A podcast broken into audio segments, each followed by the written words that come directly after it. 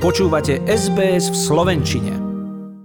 Rok 2020 nás odnaučil plánovať. Veci sa menia zo dňa na deň a každý máme svoje vlastné dôvody na ponosovanie. Môj dnešný host však nie je typu inžera, ako tu v Austrálii hovoríme, pretože on neplače a veľa vydrží. Je to olimpioník a strieborný medailista z Ria, vodný slalomár Matej Beňuš. Maťko, pozdravujeme ťa, ahoj. Pozdravujem všetkých, ďakujem za pozvanie. Aký je život profesionálneho atléta v roku 2020? Je to celkom náročné tým, že v podstate žiadna medzinárodná sezóna nebola. Tak sme pretekali iba na slovenských pohároch a slovenských pretekoch, keď to už na Slovensku uvoľnili, takže boli sme v podstate radi aj za takú domácu sezónu. Čiže koľko pretekov si tento rok absolvoval? My sme ťa naposledy videli v marci, kedy ešte nebolo jasné, že sa vlastne neuskutočnia ani olympijské hry v Tokiu. A odchádzal si s tým, že možno sa nejakých pár týždňov, možno mesiac, dva niečo pozastaví, ale potom už všetko malo nabehnúť do normálnych kolají. My sme dokonca aj niektoré tvoje turnaje videli online na webových stránkach, takže ako to celé vyzeralo, koľko toho máš za sebou a koľko ste stihli prejsť? No je pravda, že od toho marca sa veľa zmenilo, odkedy sme odišli z Austrálie, tak tam si robíme s trénerom srandu, že vlastne vo februári som v Austrálii absolvoval prvé medzinárodné preteky a zároveň aj posledné. A odvtedy sme vlastne trénovali a pretekali na tých slovenských pohároch, Dolný Kubín, Žilina, to sú vlastne preteky, ktoré za normálnych okolností nechodím, lebo vždy sme niekde na sústredení, potom Litovský Mikuláš a Bratislava. Tých pretekov bolo si myslím, že celkom dosť, ale tá konkurencia nebola až taká medzinárodná iba Slovenská. My sme napríklad sledovali majstrovstva Európy, na ktoré nemali prístup mnohé európske krajiny. Je to vôbec fér podľa teba?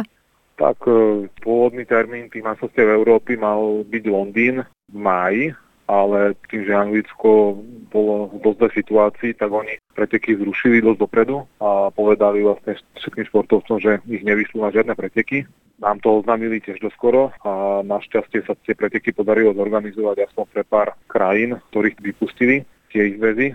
Takže boli v Prahe a konkurencia nebola nejaká extra veľká, lebo chýbali tri veľké mocnosti, čo ako my Nemci to zrušili na poslednú chvíľu asi dva týždne pred majstrovstvami Európy a Angličania. Takže tá konkurencia bola samozrejme trošku slabšia, ale bol som rád, že tam boli aspoň nejakí pretekári, že si zapretekali a porovnali sa.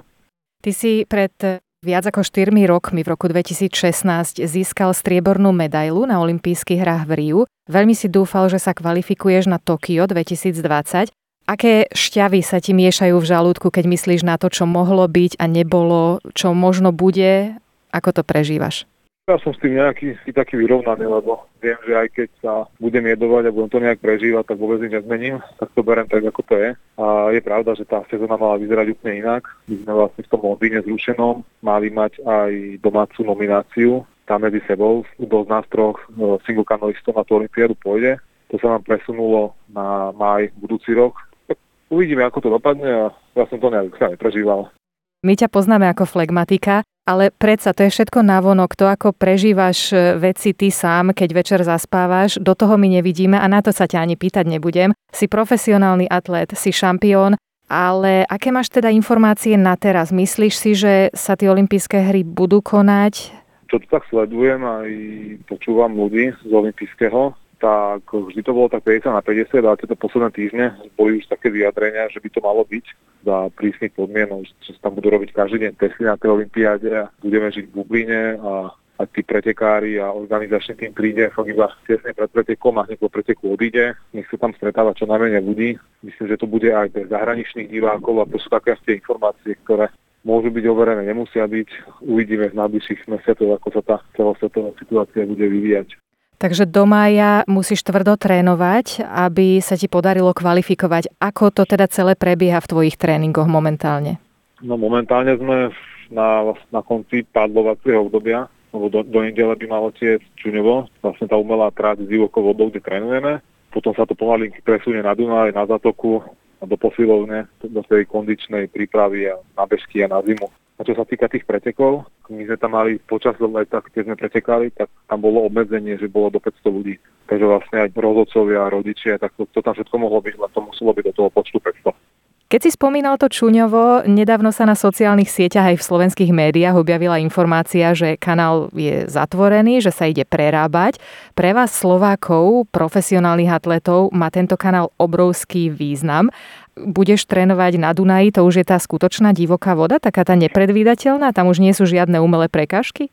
To je v rámci kondičnej prípravy ten tréning na Dunaji. Dunaj nie je vôbec divoký, je trošku tečúci, ale tým, že Čuňovo netečie celú zimu, tak my nemáme na výber a pádlovať a počasie my potrebujeme a tam je to. Tam sú také na to vyhovujúce podmienky. Uh-huh. Je, to, je to trošku iný tréning, nie je to taký ten dynamický na divokej vode, ale je to skôr taký vytrvalostný, zameraný viac na pádlovanie.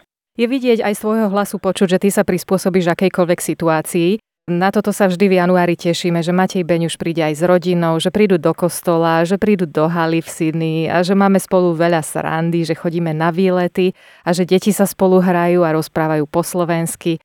Musím ti položiť otázku za celú sydneyskú komunitu, pretože mnohí sa nás to pýtajú, keďže sme kamaráti. Prídete budúci rok, ako to bude vyzerať? Kam pôjdete trénovať?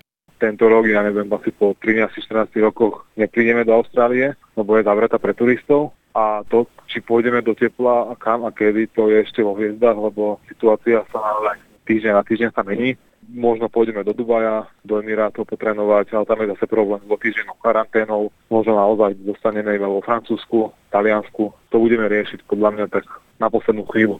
Taký je celý rok 2020. Tak Maťko, nech sa ti darí, budete nám tu toto leto chýbať, ale tebe ide naozaj o veľa a my ti strašne držíme palce. My sme hrozne hrdí na to, že poznáme Mateja Beňuša a keď sa nás niekto na ňo pýta, tak o ňom rozprávame iba veľmi pekne, tak budeme ti držať palce, nech ti slúži zdravie a kdekoľvek to bude na svete, nech sa ti podarí natrénovať natoľko, aby si bol sám so sebou spokojný a aby sa ti podarilo to, o čom snívaš. Ďakujem veľmi pekne za prenia. Páči sa mi? Zdieľajte, komentujte, sledujte SBS v Slovenčine na Facebooku.